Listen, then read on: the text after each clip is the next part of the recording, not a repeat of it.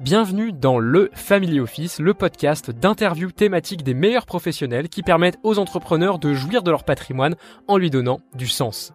À chaque nouvel épisode, nous explorons les différentes possibilités d'investissement, qu'ils soient pour la rentabilité, le fun ou l'impact, les bonnes pratiques juridiques pour se protéger, mettre à l'abri ceux qu'on aime et assurer la pérennité de l'entreprise en cas de pépin, mais aussi les transitions de la vie d'entrepreneur, l'exit, la création d'une nouvelle entreprise, le lancement d'un fonds d'investissement, le passage à la philanthropie, la transmission à ses enfants et toutes ces autres thématiques passionnantes.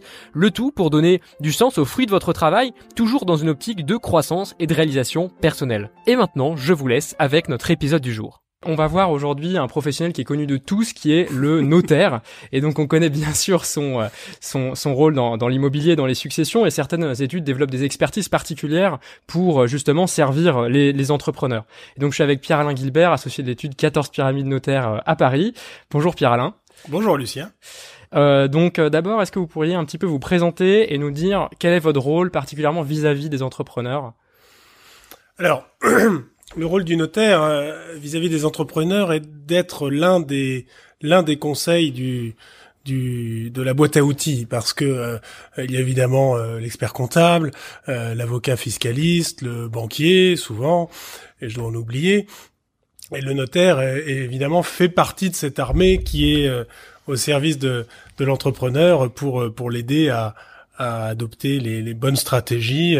voilà. Et le notaire évidemment est, fiscaliste, mais euh, il a le mérite, je dirais, de ne pas être que fiscaliste et de pas être que dans les chiffres et, euh, et de prendre en compte également l'intérêt de la famille, euh, de l'entrepreneur.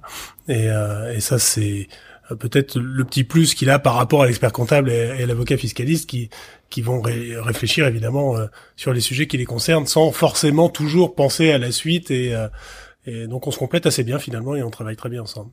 Ok, donc euh, comment ça, comment ça se traduit pour vous justement ce rôle qui est de bah, de complémenter au niveau presque un petit peu plus personnel et familial de l'entrepreneur qui vient certainement pour des problématiques plus euh, entrepreneuriales et business, hmm. mais qui euh, bah, fatalement vont impacter aussi sa famille?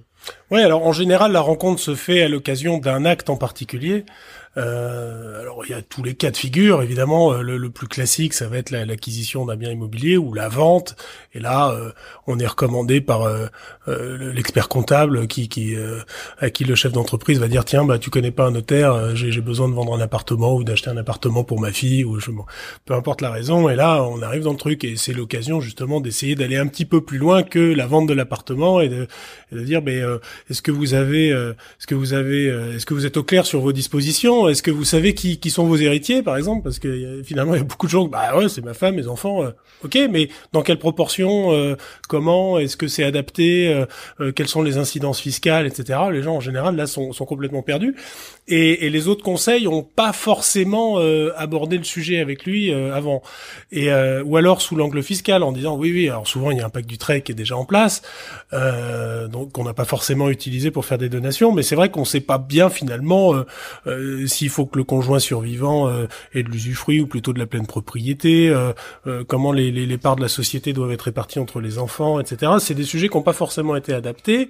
Et puis il y a la protection aussi de la personne physique du, du, dirigeant et, indirectement de l'entreprise à travers le mandat de protection future qu'on peut lui conseiller de faire. Parce qu'évidemment, quand, quand, quand, vous êtes dirigeant et que vous détenez le droit de vote, si vous êtes tout d'un coup empêché parce que vous, êtes, vous avez fait une mauvaise chute à la montagne, euh, il faut vous remplacer à la direction de la boîte, mais quand vous avez 80% des droits de vote, si vous voulez, et que vous pouvez pas voter, ça va être compliqué de vous remplacer. Donc là, il y a le mandat de protection future qui peut désigner, qui peut vous, vous permettre à vous, le dirigeant, de, de désigner euh, là où les personnes, ça peut être un collège qui, euh, qui justement exercera pour vous le droit de vote et du coup désignera le futur dirigeant, etc. donc c'est des angles là pour le coup qui sont pas tellement fiscaux par lesquels on peut rentrer dans le dans la tête et dans la famille de l'entrepreneur. Oui, donc l'entrepreneur qui vient pour euh, premièrement des, des raisons euh, business parce que c'est ce qui l'anime euh, le plus au quotidien, et puis une, une manière, enfin d'aller chez le notaire pour pouvoir justement élargir, peut-être même, enfin je vais pas dire à, son insu, mais sans forcément l'avoir prévu à la base, de se dire tiens en fait il y a peut-être d'autres choses à faire pour bien prévoir et pas uniquement être dans l'entreprise, mais aussi que mes enfants soient en sécurité, que ma femme puisse en, en profiter ou que mon mari aussi pour pour la même raison. du coup, quels sont les, moments de la vie d'un entrepreneur où, euh, bah, si à ce moment-là, il a justement pas d'acquisition immobilière, ou il n'a pas l'occasion de venir voir son notaire, quels sont les moments pendant lesquels c'est intéressant d'aller voir son notaire pour euh, bah, justement avoir ses conseils, cette petite prise de recul qu'on n'a pas forcément quand on est uniquement dans les chiffres et la compta? Bah, Je dirais euh, à tout moment, euh, quand on veut prévoir ce qui se passe, ou ce qui se passerait en cas de décès, ou en cas de d'incapacité. on peut avoir un accident de. J'étais dans la montagne tout à l'heure. Enfin, on peut se retrouver dans le coma, peu importe la raison. Ça peut être plus ou moins long d'ailleurs. Et, et donc, il faut mais quel que soit son âge, vous avez beaucoup de millennials qui sont euh, euh, à la tête de licorne aujourd'hui, euh, qui, qui ont rien prévu parce qu'évidemment ils sont pas dans ce trip-là et ils ont pas tort d'ailleurs d'être dans, dans, dans autre chose et de et de, et de penser toute la journée à leur entreprise plutôt qu'à leur décès. Mais néanmoins, ces gens-là ont des héritiers et c'est pas forcément euh, alors souvent ils ont pas d'enfants donc c'est c'est pas leurs enfants. Du coup les héritiers donc ça va être leurs frères et sœurs leurs parents. Euh, et, c'est vrai que quand on quand on leur en parle ils disent ah, bah, mes parents non ou alors un peu mais pas euh, pas tout euh. alors les parents sont héritiers de la moitié du patrimoine quand on n'a pas d'enfants. Euh, et les frères et sœurs l'autre moitié. Mais euh, souvent ils me disent bah non je veux plutôt que ce soit mes frères et sœurs mes neveux une œuvre un fonds de dotation un truc qu'ils peuvent créer eux-mêmes d'ailleurs hein. et, et, donc ça penser à, à ces dispositions pour le cas où il y aurait un accident, bah, je dirais, il n'y a pas, y a pas d'âge, il n'y a pas de saison, hein, et ça fait pas mourir, heureusement, euh, de, de, prévoir ça. Hein. Mon coffre est plein de testaments de gens euh, en pleine forme. Et puis le mandat de protection future dont on parlait pour le cas d'accident. Euh, et là, il s'agit d'eux, parce que si vous vous retrouvez six mois dans le coma le jour où vous vous réveillez, la, plante la boîte à planter parce que parce que personne n'a été capable de la gérer, parce que vous n'aviez donné la signature du chéquier à personne et que vous étiez plus là pour signer vous-même. Donc ça, c'est important. Et puis sinon, le le cas, l'étape, je dirais suivante, ça va être le contrat de mariage, évidemment, parce que vous pouvez vous marier, ou vous paxer, le contrat de pax aussi, on le fait, bien sûr.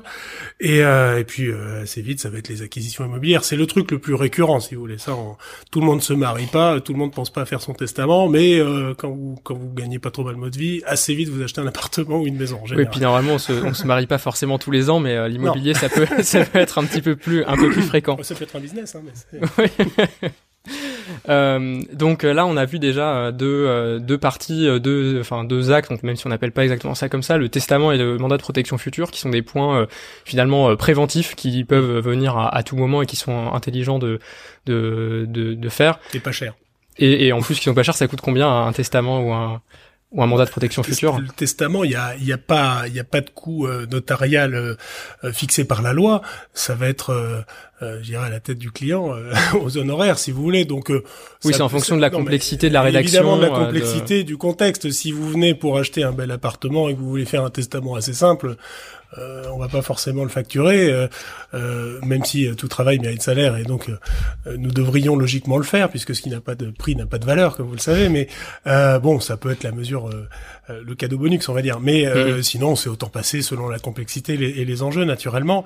le mandat de protection future, c'est tarifé, mais droit d'enregistrement compris, ça coûte un peu moins de 350 euros de mémoire. Donc c'est pas. oui, donc pour pouvoir transmettre la gestion de son entreprise et éviter que ça, que ça puisse, enfin, et qu'elle puisse continuer à être gérée, parce qu'effectivement les problématiques de, de vote euh, d'associés sont, sont quand même assez euh, dommageables pour la société, surtout pour les associés majoritaires qui euh, peuvent en plus avoir la gérance de, de l'entreprise. Bah, non, mais tout peut être bloqué et quand vous n'avez pas prévu votre propre tuteur, bah, c'est la, justice qui le désigne. Et là, ça va être un proche, mais qui va se retrouver à la fois à la tête de votre patrimoine et de votre personne.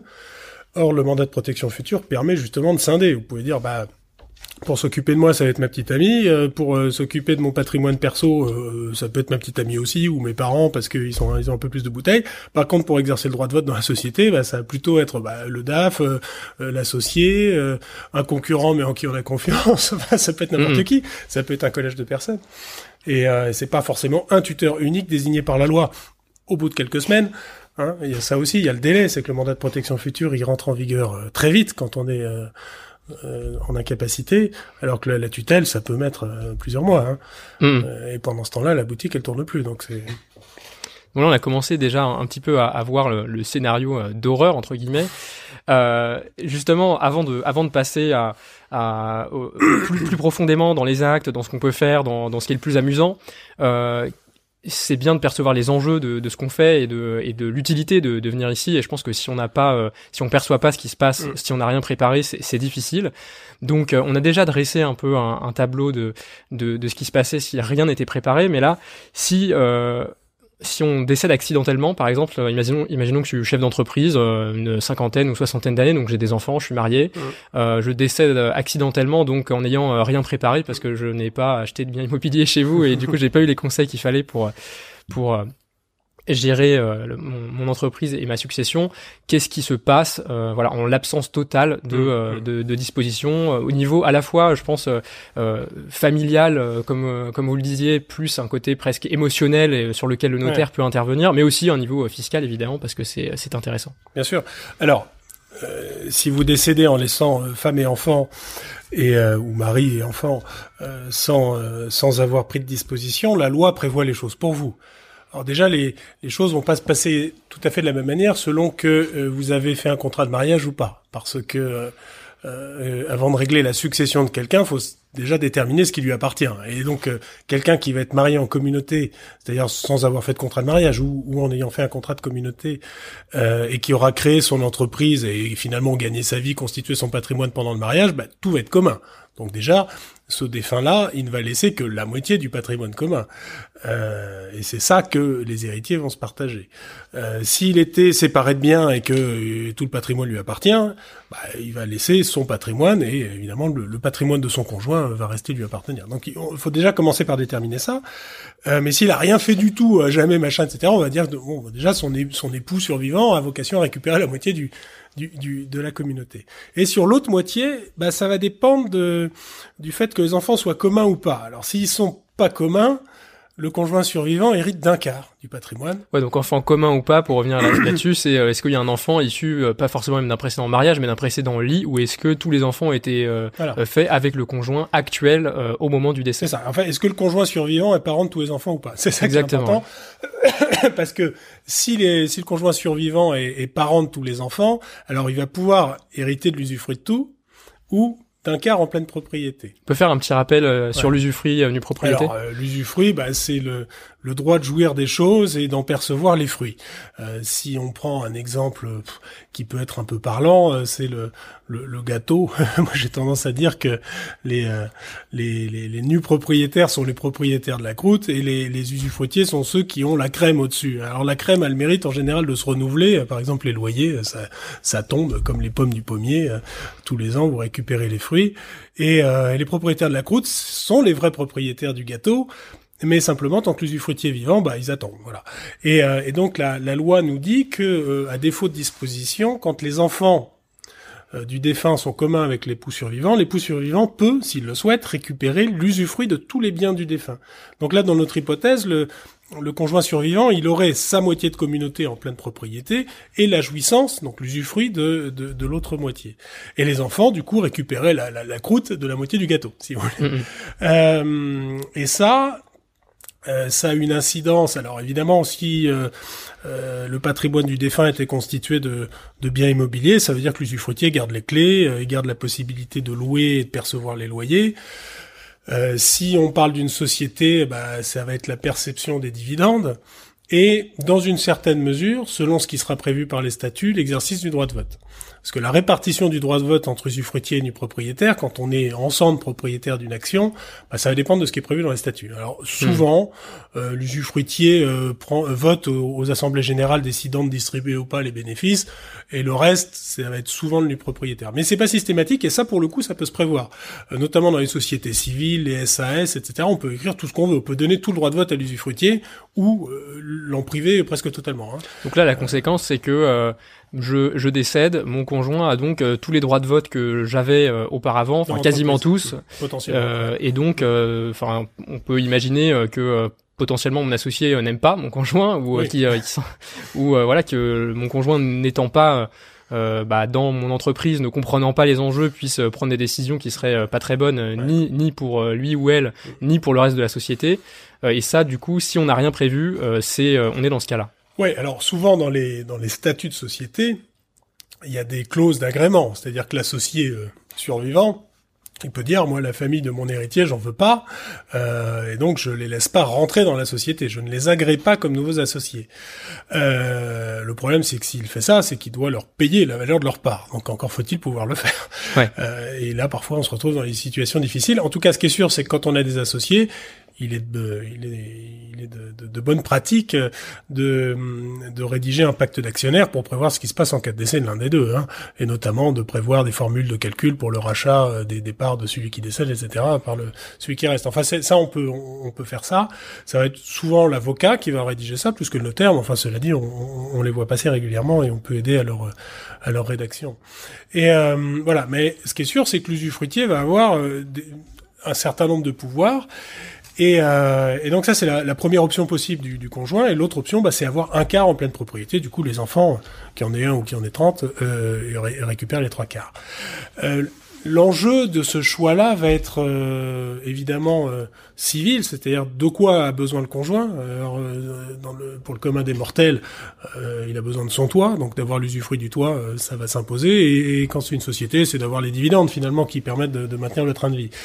Donc le choix pour l'usufruit va être le cas le plus classique, mais parfois, euh, quand il y a que du cash ou qu'on veut faire un partage ou que, enfin, peu importe les raisons, on peut, le conjoint survivant peut retenir le quart en pleine propriété. L'enjeu va être fiscal aussi, euh, parce que le conjoint survivant étant euh, exonéré de droits de succession pour l'instant en tout cas depuis 2007, euh, eh bien euh, on aura intérêt euh, ou, pas, ça dépend des cas, puisqu'il faut faire attention à, l'effet boomerang, mais on aura intérêt à le faire hériter euh, un peu plus pour qu'il récupère une part exonérée plus importante. Bah, surtout dans le cas du décès accidentel, là où on n'est euh, pas, pas, forcément extrêmement vieux et donc on a encore de belles années devant nous. Et donc si on prend un exemple d'un conjoint survivant qui aurait, je sais pas, moins de 50 ans par exemple, euh, 45 ans, hein, ça peut arriver, eh bien là, euh, l'usufruit en valeur fiscale, vous savez, il y a un barème qui nous dit selon l'âge la valeur de l'usufruit, entre 41 et 51 ans, l'usufruit vaut 60% de la pleine propriété. Donc si vous avez une entreprise par exemple qui, qui vaut un million d'euros qui se retrouve dans le patrimoine du défunt, euh, si, si, le conjoint survivant opte pour l'usufruit, bah son usufruit est censé valoir 600 000 euros. Ça veut dire que les enfants vont hériter d'une valeur de 400 000 euros. Et ils paieront les droits là-dessus. Mais s'ils sont quatre, par exemple, ça fait 100 000 par enfant, là, paf, on est exonéré, mmh. euh, puisque c'est le montant de l'abattement. Et l'avantage euh, qu'on a là, c'est que euh, au décès de l'usufruitier, l'usufruit s'éteint gratuitement. C'est-à-dire à la fin, euh, au, au, deuxième décès, les enfants, ils récupéreront le million ou ce qui sera devenu, ou ce qu'il en restera. Mais euh, en tout cas, ils ne, paieront pas de droit là-dessus. Alors que si le conjoint avait opté pour euh, un quart en pleine propriété, bah évidemment sur le million, ça veut dire qu'il y avait 250 000 pour le conjoint, exonéré, soit euh, 750 000 chez les enfants. Mais au décès du conjoint, les 250 000, il faut bien les transmettre aussi, là pour mmh. le coup, euh, et donc on peut repayer à ce moment-là. Voilà, donc le choix, euh, évidemment, se fait en concertation avec le notaire, c'est le conjoint qui choisit, c'est pas les enfants. Mais euh, en général, on en discute tous ensemble et on fait ce qui est au mieux pour la, pour la famille selon la situation. D'accord. Donc là, on a vu pour l'instant euh, mandat de protection future, enfin des manières justement d'éviter cette situation, sans même vraiment parler de préparation de la succession, finalement euh, presque plus de, de, la prévention mmh. qui peut se faire plus jeune, parce que bon, on peut effectivement imaginer qu'à 50 ans, on sache pas forcément exactement euh, comment on veut répartir ses biens ou, ou autre. Donc on peut on peut déjà euh, faire un, un testament, euh, un mandat de protection future, et puis le pacte d'associés également à, à, à considérer pour, mais là cette fois-ci c'est c'est entre associés et pas uniquement personnel. Sachant que le moi, je dirais que d'être à la tête d'une entreprise, d'être propriétaire de son entreprise, ça, vous oblige, en, fait, à, prendre des dispositions. Parce que vous devez savoir qui sont vos héritiers. Et ensuite, ça vous convient ou ça vous convient pas. Mais si, ce que la loi prévoit vous convient, il n'y a, pas, de sujet. Si ça vous convient pas, il, faut faire un testament. Encore une fois, ça coûte rien. Il faut le faire euh, pour, pour désigner soi-même. Et faire un testament, ça vous oblige aussi à le relire régulièrement. Parce que, évidemment, euh, euh, tous les, euh, je dis en général tous les cinq ans, mais à chaque fois qu'il y a un changement de situation notable, euh, même si on essaye toujours de tout prévoir, évidemment le testament de quelqu'un qui n'a pas d'enfant, on va viser le cas où il en aurait, parce qu'on se doute bien que, que les petits neveux... Oui, c'est vrai qu'en cas, en cas d'oubli, c'est vrai qu'il faut quand même faire attention, ah parce que si on oublie un vieux testament qui a été enregistré au fichier central, euh, des, des, testaments et que euh, on meurt finalement dans des conditions complètement différentes, ça peut mener à certaines surprises oui, oui, très très désagréables pour la famille. Il faut toujours prévoir le, le, le, le, plan B au cas où. Mais euh, mais bon, euh, en tout cas, ce qui est sûr, c'est que on, on, se souvient pas soi-même. Moi, j'ai relu le mien il y a deux jours. Je, je veux dire que j'ai été surpris parce que j'avais écrit, je, je, je, je, me souvenais pas de tout. Et euh, finalement, ça me convenait. Mais je pensais pas avoir été aussi intelligent il y a trois ans. et, euh, et donc, euh, non, mais faut le relire parce qu'on peut avoir changé d'avis, on peut avoir changé de femme, on peut avoir, euh, etc. Donc, évidemment, il faut il faut le refaire de temps en temps. Mmh. Donc là, on, a vu des questions qui sont presque enfin des, des, sujets qui sont d'ordre d'ordre général que chacun même chacun de, devrait se poser ces, ces questions-là. Euh, si, si, dans le cas un peu plus particulier d'un entrepreneur, euh, quand on commence à euh, voilà, on reprend la, situation de, de, tout à l'heure, on a des enfants qui bon, potentiellement sont majeurs euh, ou pas, mais en tout cas qui commencent à, à grandir, euh, une succession qu'on n'a pas forcément on n'a pas trop forcément envie d'y penser, mais bon, bah, ça, ça, ça, va finir un jour par arriver. Est-ce qu'il y a des points de vigilance particuliers en peut-être que c'est dans la rédaction des des, actes dont on a parlé, ou peut-être que c'est même en dehors, qui, euh, qui doivent absolument être considérés. Euh, je veux dire, quand on arrive dans ces tranches d'âge où euh, bah, voilà, la retraite n'est pas pour tout de suite, mais ça commence finalement à se profiler, qu'est-ce qu'il faut regarder euh, à la fois d'un point de vue, euh, je dirais, euh, gouvernance peut-être de la société, mmh. et puis à la fois d'un point de vue fiscal, parce qu'on sait bien que comme les abattements se renouvellent tous les 15 ans, il faut quand même prendre un petit peu d'avance si on souhaite transmettre un patrimoine important évidemment. Euh, il y a le, il y a le civil et il y a le fiscal, comme toujours. Euh, il faut, euh, on répétera jamais assez, même si on fait le contraire tous les jours dans les bureaux, faut pas être mu avant tout par le fiscal. Euh, et pour autant, c'est toujours par cet angle-là qu'on arrive dans les dossiers, mais euh, c'est important. C'est vrai que c'est concret, c'est combien ça coûte. Non, non, et puis dans, dans, notre beau pays, si si si on s'y prend bien, on vit dans un Eldorado. Si on s'y prend mal, c'est un enfer fiscal. Donc il faut bien s'y prendre, il faut être bien conseillé, ça c'est essentiel. Et, en matière de transmission d'entreprise, on a la chance énorme d'avoir cette loi du trade de 2004 qui permet d'avoir 75% d'abattement et, et et, même encore 50% euh, de réduction de droits quand on donne en pleine propriété avant 70 ans. C'est-à-dire, j'ai expliqué encore la, semaine dernière à des clients que qui ont 65 ans que ça leur coûtera moins cher de donner en pleine propriété que de garder les usufruits. ils m'ont regardé comme ça, on dit comment c'est possible? Et euh, donc c'est et, on est arrivé là dans leur une taxation à 5 et quelques pourcents. Euh, c'était, enfin, je vais pas dire que c'est ridicule, c'est toujours trop. Enfin, 5% pour transmettre quelques euh, enfin une entreprise qui peut valoir euh, quelques millions, quelques dizaines de millions ou centaines, c'est incroyable. Oui, déjà 5% pour euh, sur, sur quelques centaines de milliers, c'est déjà c'est déjà un, assez, assez improbable, mais alors sur, sur des millions, effectivement, on est... Et en plus, vous avez la possibilité, à condition de donner plus d'un certain pourcentage du capital, vous avez la possibilité de bénéficier du paiement différé fractionné. C'est-à-dire que pendant 5 ans, on paie rien, et ensuite on étale sur 10. C'est-à-dire qu'on on étale ses droits sur 15 ans, tout c'est avec un taux d'intérêt qui est, qui, est, très limité, puisque ça peut aller jusqu'à 0,4% euh, si on dépasse euh, un, un, certain pourcentage, je crois que c'est 10% par enfant de mémoire. En tout cas, ça permet de conserver euh, la société dans la famille sans se faire complètement euh, exactement. Donc ça, c'est évidemment, euh, il faut quand on est en, en entreprise, il s'agit pas juste d'être en société. Hein, une SCI, euh, ça marche pas, mais mais une, une, société qui a une activité commerciale, artisanale, agricole, libérale, évidemment, il faut se mettre en ordre de bataille pour pouvoir faire bénéficier ses futurs donataires, ses futurs héritiers de la loi du trade. C'est indispensable, ça nécessite euh, souvent d'avoir certaines clauses bien spécifiques dans les statuts, euh, ça nécessite d'avoir en, place un pacte du trade, et euh, c'est pas quelque chose de très coûteux le pacte du trade. Euh, c'est comme le testament, hein, il n'y a pas de, il y a pas de, enfin il y a pas de tarif des notaires, il y a un droit d'enregistrement de 125 euros. Ensuite, c'est selon la difficulté. Là, pour le coup, c'est en général un peu plus sioux qu'un testament, hmm. mais euh, surtout la vérification de l'éligibilité de la société est plus complexe, notamment quand on parle de holding. Là, il faut être animatrice, etc. Donc ça, c'est c'est tout un tout un enjeu qui engage le rédacteur. Euh, mais ça, c'est essentiel. Et puis, euh, du point de vue civil et gouvernance, bah, là, le plus dur, c'est d'avoir les idées claires euh, sur le futur successeur hmm. ou l'organisation entre les enfants. Euh, tout le monde n'a pas la chance d'avoir un enfant qui veut reprendre et d'autres enfants qui veulent pas. Euh, là, c'est simple. Enfin, c'est simple. Quand l'enfant qui veut reprendre en est capable, c'est simple. Euh, quand tout le monde veut reprendre, euh, c'est moins simple. Euh, quand tout le monde veut reprendre et que personne n'en est capable, c'est encore moins simple. Mm. Donc, ce sont des cas là. Il n'y a pas pour le coup de, de, de recette magique. Hein. Chaque chaque famille est, est différente et ça demande beaucoup de travail. Mais avant de se lancer dans des opérations de transmission, il faut essayer autant que possible d'avoir les idées un peu claires là-dessus. Et puis, bah, si on ne sait pas, euh, transmettre. Euh, euh, je dirais, faut, faut pas avoir peur de l'indivision par principe, parce que de toute façon, si on fait rien, si on prévoit rien, les enfants hériteront en indivision.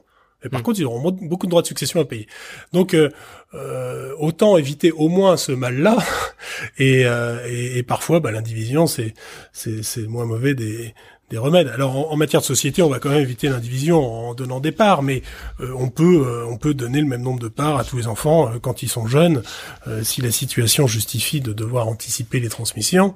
Et puis après, bon, on verra bien quand ils seront plus grands comment l'un pourra racheter les parts de l'autre. Il y a des tas de solutions de de LBO familiaux, la Lobo, l'honneur buyout, qui permet de euh, de, de, de, racheter euh, très facile, enfin facilement. Il faut trouver les financements et tout, mais quand l'entreprise va bien, les financements c'est pas c'est pas tellement un sujet. Et donc en créant une holding de rachat par le repreneur, on, arrive à faire ça très bien.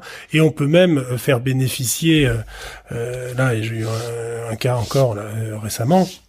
C'est un, un grand classique, c'est-à-dire vous avez trois enfants, vous donnez l'entreprise euh, qui vaut, disons, 300 à l'un des enfants, en pack du trail avec engagement de conservation. Euh, l'enfant qui reçoit l'entreprise qui vaut 300 s'engage à verser 100 euh, et 100 euh, aux deux autres à titre de Comme ça, on peut conserver l'égalité eh, entre les enfants. Exactement. Donc lui, il a 300 moins 200 de soult, il a 100 en net et les deux autres, ils ont 100 de soult. Donc tout le monde est content et tout le monde bénéficie de la loi du trail. Et dans la foulée, notre enfant repreneur, là, on avait la chance d'être en, engagement collectif réputé acquis, c'est-à-dire que notre pack du trail, enfin, on était dispensé de pack du trail en gros.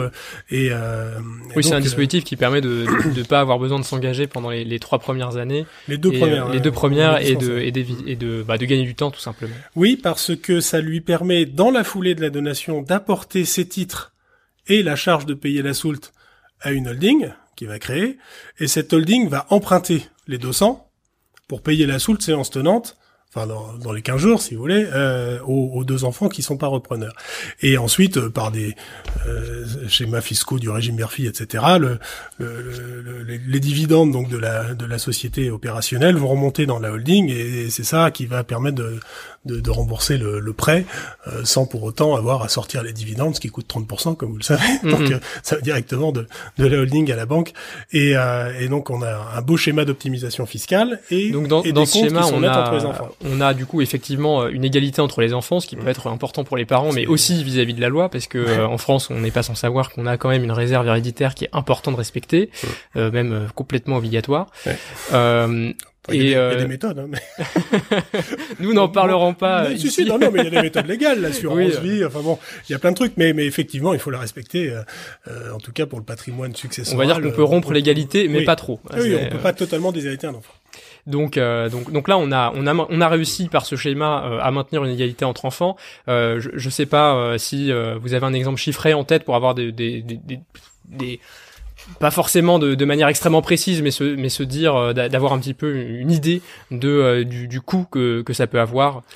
Bah, le coût, ça dépend. Euh, je vous disais pour des, des, des gens là qui qui qui ont, j'ai fait le calcul, qui ont 65 ans enfin le donateur a 65 ans, en loi du Treil, c'est en, en, pourcentage, en étant au taux marginal de 45%. Hein. Là, on était sur des, une entreprise très euh, très valorisée, mhm. et, euh, donc on est parti du principe, compte tenu des donations déjà réalisées, etc., on était au taux marginal de 45%. C'est-à-dire chaque enfant avait déjà reçu plus d'un million huit dans les 15 dernières années. Donc on parle déjà d'un patrimoine important, mais malgré ça, la nouvelle donation euh, si le père donateur gardait l'usufruit, c'est-à-dire euh, si on avait un abattement de 40%, en plus de l'abattement du trait évidemment, euh, on était taxé à 6,75, si je dis pas d'annerie, pour cent. Et s'il donnait la pleine propriété, c'est-à-dire donc si on n'avait pas l'abattement pour usufruit, mais on avait la réduction de droit de 50% après, là on tombait à 5,62%. Oui, donc dans tous les cas, on, hein. vient effectivement, je, voulais, je tenais à rappeler ça, on vient de, de 45% euh, sans le dispositif euh, du trail, et puis avec, même si on n'optimise pas au maximum, on arrive quand même à des taux qui sont euh, qui, qui, qui, sont euh, qui sont faibles. Oui, et puis euh, si vous voulez comme comme l'abattement du trail c'est 75% si vous avez des, des parents en, communauté pour prendre un exemple, je sais pas un peu au hasard, hein, j'espère je, je vais pas me prendre les pieds dans le tapis du calcul mais une entreprise qui vaudrait 2 millions d'euros, c'est déjà pas mal hein, c'est déjà un beau fonds de commerce détenu par des époux communs en bien qui auraient allez deux enfants, on va, on va pas être fou en mettre 8, deux enfants. ça veut dire que chaque parent a en valeur 500 000 euros à transmettre à chaque enfant. Exactement, 500 000 fois. Puisque le calcul, vous savez, euh, se fait par tête à chaque fois. Chaque parent a 500 000 euros à transmettre à chaque enfant. Si on est en loi du trail, euh, eh bien, euh, on va dire que ces gens-là ont, je sais pas quoi, 65 ans. Raisonnable. Euh, donc ils ont 500 000 euros à transmettre, ils vont garder l'usufruit, donc à 65 ans il vaut 40%. Donc si je compte bien, il doit me rester 300 000 euros de taxable. Donc effectivement, quand on fait euh, l'abattement, euh, on applique l'abattement de 75% à 2 millions, on arrive à 500 000. Je reprends rapidement le... Non, le, non, non, non, non, non. les 500 000, c'est les, c'est les 2 millions divisés par 4. C'est-à-dire j'ai 1 million par parent ah oui, oui, oui, effectivement. Hein j'aurais fait la, la, j'aurais fait ah la division par. Non, non, par, on le fait, on le fait après, on le fait après. Et euh, donc ils ont, euh, ils ont un million à donner chacun. Ils ont deux enfants, donc ils donnent chacun 500 000 euros à chaque enfant. Là-dessus, ils gardent l'usufruit qui est au 40% euh, donc euh, je n'ai plus que 300 000 euros par parent et par enfant à transmettre. Et là, j'applique le Dutreil sur les 300 000 euros. Et là, je divise les 300 000 par 4. J'arrive à 75 000. J'ai bien fait de prendre 2 millions, c'était pas mal. Ça, ça, se divise bien. on voit que j'avais pas euh, transmis les questions avant, mais on voit qu'on est préparé quand même à toute éventualité. J'ai déjà eu ce rendez-vous-là avec des gens en vrai. Hein. et, euh, et, et, donc j'arrive à 75 000 euros par parent et par enfant. Eh, j'ai pas besoin d'aller plus loin. Je peux leur donner 100 000 euros. Oui, donc là, effectivement, on reste dans le cadre de, de l'abattement légal. Et donc, j'ai transmis 2 millions gratuitement. Et j'aurais probablement pu partir d'un peu plus haut et arriver à zéro. Mmh. Euh, voilà. Donc, euh, il y, a, y, a, tout un tas de cas où on va payer zéro droit, si vous voulez. Le cas où on paye 6 euh, ou 5,62, comme je vous le disais, c'est un cas où, où, les gens ont déjà transmis plus de 2 millions et il leur reste encore quelques millions à transmettre. Quoi. Donc, c'est un cas, je dirais, marginal. Oui, c'est un cas où effectivement l'entreprise a, a, une valorisation déjà extrêmement importante. Très, très élevée. Euh, donc là, on, a, je pense qu'on a fait un, tour déjà assez intéressant sur euh, sur ce côté-là. Euh, maintenant, pour euh, pour pouvoir donner des indications à des, à des professionnels qui sont pas tous les jours dans, dans les bureaux des avocats, notaires, comptables, je ne sais pas s'il y a un schéma de, euh, de, c'est pas vraiment de représentation puisqu'on n'est pas dans le cadre d'un procès, mais en tout cas de, conseils euh, juridiques qui soient euh, pertinents pour pour l'entrepreneur, qui soient pas non plus euh, d'un coût exorbitant et qui en même temps préviennent de certains conflits d'intérêts puisqu'on sait que dans dans, dans, dans, certains de, on, on sait que dans, dans, certaines relations, il y a des conflits d'intérêts et donc pour le fait d'avoir plusieurs professionnels peut éviter mmh. d'avoir ça. Mais vous, qu'est-ce que vous pouvez voir au quotidien qui vous semble assez efficace, on va dire, pour le, le, le genre d'entrepreneur dont on parle en fait depuis le, depuis le début?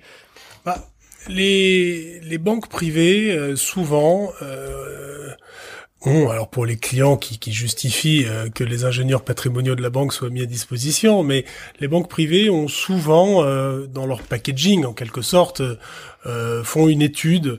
Euh, alors quand je dis banque privée, ça peut être aussi des sociétés de gestion et, évidemment les family office, mais là c'est plus leur job.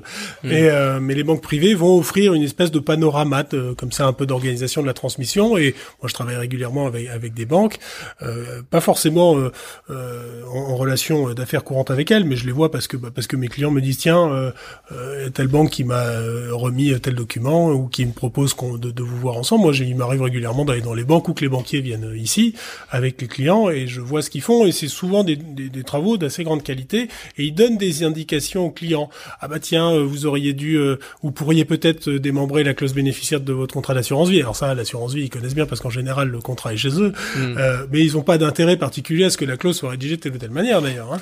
Et euh, et puis ils sensibilisent au mandat de protection future, au pacte du trait, etc. Et donc ça, ça allume pas mal de clignotants chez les gens et, et je sais qu'il y a beaucoup d'opérations que j'ai réalisées parce que les les clients avaient été sensibilisés au sujet important par leur banquier. Ça va être souvent par leur avocat fiscaliste aussi, quand ils en ont un, parce que souvent, euh, alors il y a l'avocat qui peut faire les déclarations fiscales tous les ans, mais celui-là en général, il, est dans le guidon et, il, n'est pas forcément conseil en plus. Alors, il peut l'être bien entendu, hein, mais euh, il y en a qui font les deux, mais et, euh, et puis ça peut être l'expert comptable aussi, souvent parce que lui il est plus en lien avec l'entreprise et donc un jour il va dire dis donc Robert euh, t'as pensé à ton mandat de protection future et, et, et, donc les, experts comptables sont très euh, très précautionneux pour ça. Ils, hmm. ils, recommandent souvent aux clients et donc il m'arrive souvent de faire des rendez-vous aussi avec les experts comptables parce que justement l'expert comptable s'est rendu compte que la société commençait à, à, peser un peu, notamment dans le patrimoine de son client et qu'il fallait euh, qu'il prenne certaines précautions. Et évidemment, alors l'expert comptable il est pas forcément en conflit d'intérêt là pour le coup, l'avocat non plus et le banquier je dirais pas forcément, ça dépend. Alors c'est sûr que le banquier qui commence à expliquer oui, oui vous êtes trop chargé en immobilier, faut me bazarder tout ça. Par contre l'assurance vie c'est super. non mais il peut avoir raison. oui, ça, effectivement, effectivement, ça peut être le cas, mais avoir raison, si le conseil venait d'une autre personne, ça pourrait euh, être plus apprécié. Donc euh, évidemment, il faut, euh, il faut parfois confronter les points de vue, et c'est pour ça que que, que moi j'aime beaucoup les, les, rendez-vous à plusieurs. Déjà parce que ça permet de, de, de, de travailler le réseau et, et, moi, c'est comme ça que j'ai mes, mes, apporteurs d'affaires aujourd'hui, c'est des gens que j'ai connus comme ça par hasard sur des dossiers euh, et avec qui j'ai pu sympathiser, voir qu'ils justement ils étaient honnêtes parce que il y a tout, évidemment comme dans tous les métiers. Et, euh, et j'aimerais dire que souvent le, le, le point d'entrée c'est le notaire qui justement à l'occasion d'une vente a dit au client tiens au fait vous avez pensé à votre mandat etc. C'est pas toujours le cas malheureusement euh, parce que bah parce que comme toujours on est un peu débordé euh, un peu dans le truc et donc le client qu'on connaît pas on va pas forcément euh, avoir le réflexe d'attirer son attention euh, euh, sur ce qu'il devrait faire. Et alors, euh, c'est un de mes combats. Donc, on essaye justement ici d'inverser cette vapeur-là, de sensibiliser les collaborateurs qui, qui font les, actes de, de, vente, de dire aux clients dès la promesse de vente, bah tiens, au fait, votre achat là, vous achetez en direct? Oui, mais est-ce que vous êtes sûr qu'il faut pas euh, compte tenu de l'investissement que vous êtes en train de faire à la montagne Est-ce que c'est pas l'occasion de, de, mettre les enfants dans la boucle, peut-être d'acheter avec eux, euh, peut-être de créer une SARL de famille si vous voulez faire de la location meublée, etc. Et, là, bah, du coup, on, se parle et puis on, on fait un rendez-vous, euh, soit à la suite de la promesse de vente, soit après. Enfin, et on essaye de, de rentrer dans dans, dans la vie du client comme ça. Oui, va profiter de, de, tous les passages obligés finalement pour euh, bah, pour pouvoir optimiser le, patrimoine et éviter qu'il y ait des oublis euh, qui qui, bah, qui font mal, hein, parce qu'effectivement quand on a des idées en tête qui sont pas forcément les bonnes euh, au point de vue fiscal et civil, hein, on le rappelait sur qui qui va hériter de moi, ça peut créer des surprises. Alors si on est mort, ça ne crée pas des surprises pour nous, mais ça peut quand même créer des, des surprises. Euh, je pense que là on a on a fait on a fait un bon tour. Peut-être qu'il y a des, des pour ceux qui, qui sont encore là, est-ce que on pourrait euh, faire un, un peut-être un récapitulatif en quelques points essentiels ça, de euh, de ce qu'on a fait? Bah il y a des gens qui vont pas écouter jusqu'au bout malheureusement. c'est c'est voilà. en cours les, les, les, étudiants sont, sont captifs mais euh, mais en podcast heureusement ils ne le sont pas. Ah j'aurais dû faire plus de blagues. Pardon. Du coup, Donc euh, quelques points. Euh, qu'est-ce qui, euh, qu'est-ce qu'il faudrait retenir? Finalement Bon là, on, je pense, évidemment, comme comme vous voyez pas les, nos auditeurs en direct et avec un, un conseil personnalisé, mm. ils vont pas ressortir comme d'un rendez-vous chez le notaire. Mais dans l'idée, ce serait de se dire bon bah voilà, je je viens de, de sortir peut-être après mon, mon, acquisition, je, je viens d'avoir un petit peu les informations dont, dont on a parlé. Qu'est-ce qu'il faut retenir? Qu'est-ce qu'il faut que je me dise Tiens là, ce serait vraiment bien que je le mette en place et peut-être que je retourne voir mon notaire ou alors euh, mon conseil euh, en qui j'ai le plus confiance aujourd'hui et qui pourra peut-être me mener vers, hmm. vers un notaire euh, compétent. Bien sûr. Moi, je dirais, euh, est-ce que euh, si, si j'ai un peu de patrimoine, euh, mais on a tous un peu de patrimoine, en plus ou moins, mais enfin même même une Twingo, c'est déjà un patrimoine. Hein. Et j'ai longtemps eu que ça, donc j'avais déjà fait un testament pour léguer ma Twingo. Et, et ça, on voit que vous êtes notaire, c'est rassurant. Oui, c'est ça. Mais ça, ça, fait longtemps que je j'avais pas encore de Twingo que je voulais déjà être notaire. Et et, et bien de savoir à qui la Twingo doit revenir si si vous avez un accident c'est con, mais euh, moi de savoir, j'aime beaucoup mes parents, mais ils ont pas besoin, très honnêtement. D'ailleurs, c'est eux qui avaient payé la Twingo. Et, euh, et donc de savoir que ça allait revenir à mes parents euh, pour la moitié et à ma sœur pour l'autre moitié, je vois tout de suite, euh, assez instinctivement, je me suis dit c'est plutôt ma sœur. Et puis ma sœur a eu des enfants bien avant moi, bien qu'elle soit plus jeune. Et donc très vite, je me suis dit bon, elle est sympa ma sœur, mais enfin elle va déjà hériter des parents, donc c'est plutôt mes neveux. Et, euh, et c'est là que ça me rendait dingue de me rendre compte que mes neveux allaient payer 55% d'impôts, alors que si j'étais paxé avec, euh, euh, qui que ce soit, et depuis aussi peu de temps que ce soit, ce serait 0% pour le partenaire de Pax. Mais enfin, bon, hmm. ça c'est autre chose. Euh, et donc voilà, dès lors que vous avez un patrimoine, bah, qui, qui, et je pense qu'on a chacun le devoir de savoir qui sont nos héritiers et dans quelle proportion, parce qu'on a tous une vague idée, euh, mais elle est souvent fausse. Hein, Très souvent. Ouais. Et et puis et puis quand on a quand on est remarié, euh, de bien comprendre que son nouveau conjoint doit hériter d'un quart du patrimoine en pleine propriété et pas du tout d'usufruit, bah c'est c'est souvent pas du tout ce qu'il faut faire en réalité. Euh, souvent, ce qu'on veut faire, c'est plutôt protéger son conjoint euh, en lui euh, laissant le toit de la maison pendant un certain temps, peut-être toute sa vie, mais qu'à la fin de sa vie, euh, le toit revienne aux enfants et pas aux enfants du conjoint. Mmh. Donc, je pense quand on est remarié, encore plus que dans les autres cas, il faut absolument être au clair sur ces dispositions parce que il y a quand même 9 chances sur 10 pour que ce que la loi prévoit par défaut vous convienne pas. donc ça, c'est important au moins d'être au clair là-dessus et, et donc de consulter et de faire un testament. Encore une fois, c'est une lettre manuscrite qui peut faire 10 lignes. Du moment qu'on comprend ce que vous avez voulu faire, ça, ça fonctionne. Il n'y a même pas besoin de le déposer chez un notaire. Il faut juste être sûr qu'on le retrouvera. Quoi. Donc, euh, faut oui, effectivement, l'intérêt de l'intérêt de le déposer, c'est alors à moins que vous le mettiez dans le, dans le tiroir de votre table de chevet, comme comme on dit. Oh on peut mettre du temps à l'ouvrir le tiroir. Hein. voilà, donc euh, c'est le, le, fichier des testaments permet justement que euh, en, cas de décès, votre ce fichier sera consulté et permettra de retrouver votre testament qui a été enregistré et donc bah, ça évite toute potentialité de le perdre ou de destruction. Mais bon là, on, on rentre pas dans, dans ces hypothèses illégales. Oui, non, mais sachant que le, le, fichier des testaments ne, ne, ne sait qu'une chose, c'est quel notaire détient votre testament euh, et en date euh, et, quelle est la date du testament. C'est tout. Le contenu n'est évidemment pas connu. Euh, il reste chez le notaire et pour interroger le fichier, il faut être en possession d'un acte de décès. Donc tant que vous êtes vivant, euh, personne peut l'interroger à, à, part le notaire à qui vous avez remis le testament. Quoi. Donc c'est parfaitement confidentiel, évidemment. Et donc ça, c'est ça, c'est important. Et puis, bah, pour les gens qui sont mariés, euh, s'assurer que le, le, régime matrimonial que vous avez choisi, soit par contrat, soit par défaut en ne faisant pas de contrat, bah, vous convient ou vous convient toujours, parce que la vérité du, du jour du mariage n'est pas forcément encore la même 30 ans plus tard. Et en termes de transmission, par exemple, euh, évidemment, et Lucien est bien placé pour le savoir, pour en avoir fait quelques-uns, euh, évidemment, de, de, rendre des biens communs pour pouvoir les transmettre à deux, euh, c'est pas une mauvaise chose, parce que ça coûte beaucoup moins cher de transmettre à deux, puisqu'on a euh, deux fois les abattements, deux fois les premières tranches du barème, euh, et, et, puis, euh, puis de mettre des biens en commun, même en, en, dehors des, des cas de transmission aux enfants, bah, ça permet de protéger le futur survivant aussi, et donc il y a, y, a, beaucoup d'avantages à modifier son régime matrimonial. Euh, voilà, pas forcément tout le temps, mais quand on a atteint un certain âge, qu'on n'est plus en activité professionnelle, qu'on n'a plus de risques, plus de créanciers, bah, quoi bon être en séparation de biens? Quand on a déjà 40 ans de mariage derrière soi et que a priori on divorcera plus. Euh, euh, bon bah voilà, pourquoi pas tout mettre en commun après tout. Enfin voilà. donc euh, en tout cas ce qui est sûr voilà pour les gens euh, mariés, vérifier que le régime matrimonial en place correspond à, à la situation quoi. Ouais, puis même euh, là, on parlait de, de, de situations où quand on avance dans l'âge, effectivement, la, la, la, communauté universelle devient de, de plus en plus euh, fréquente. Mais euh, à l'inverse, si on est en, en cours de, de, vie professionnelle et qu'on se met à créer une entreprise, bah, potentiellement réfléchir aux risques qu'on prend et qu'on fait prendre à notre à notre conjoint en, créant une entreprise peut aussi être pertinent et justifier un, une séparation de biens après. Sachant que, euh, juste pardon, sur la communauté universelle, les gens ont généralement en tête qu'au premier décès, il se passe rien et que le conjoint survivant récupère tout et qu'au deuxième décès, les enfants héritent de tout et payent beaucoup de droits. Alors, la communauté universelle ne va pas forcément avec l'attribution intégrale.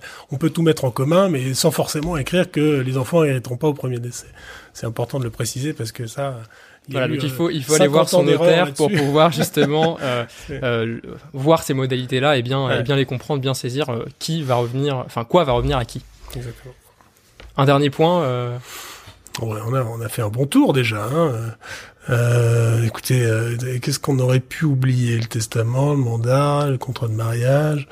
Bah, L'assurance vie, c'est important, évidemment. Ça, c'est hors succession. Euh, les, les, contrats d'assurance vie ont pour bénéficiaires les gens que vous désignez comme bénéficiaires, donc la, rédaction de la clause bénéficiaire, qui peut s'apparenter un peu à un testament, euh, c'est important. Et là, il y a beaucoup d'optimisation fiscale aussi possible, hein, évidemment. On est libre, on n'est pas tenu par la réserve héréditaire des enfants, donc on peut mettre qui on veut comme bénéficiaire de, du contrat d'assurance vie. Dans la limite du raisonnable, il faut pas mettre tout son patrimoine dedans pour déshériter ses enfants, ça, ça marche pas.